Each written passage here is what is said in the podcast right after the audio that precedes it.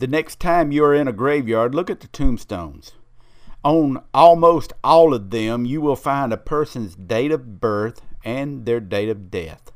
In between the two dates, you will find a dash.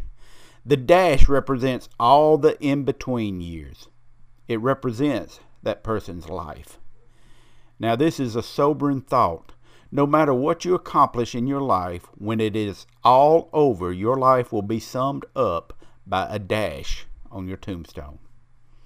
I guess all of us would like to be remembered long after we are gone. But the truth is, in a hundred years, when someone looks at your moss covered monument, to them, your dash will just be a dash. Someone once asked Ronald Reagan how he wanted to be remembered when he was gone. The late president answered, I don't care. I'm not going to be there. I think that he must have had a good grasp of the fact that what men remember about us does not really matter. The only thing that really counts is what God remembers about us. Consider this thought. Today is the day you have to work with, and pleasing God today is all that matters. People, we have a lot to accomplish in our dash.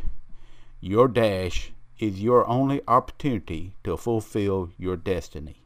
And today is the day that the Lord has made. My name is Douglas Huff. I'm from down where the pavement ends. Y'all come to see us sometime. For more information about Pavement Ends Ministry, like us on Facebook or email us at pavementendsministry at gmail.com. Douglas is always available for speaking engagements. Thank you for listening in to Pavement Ends Ministry.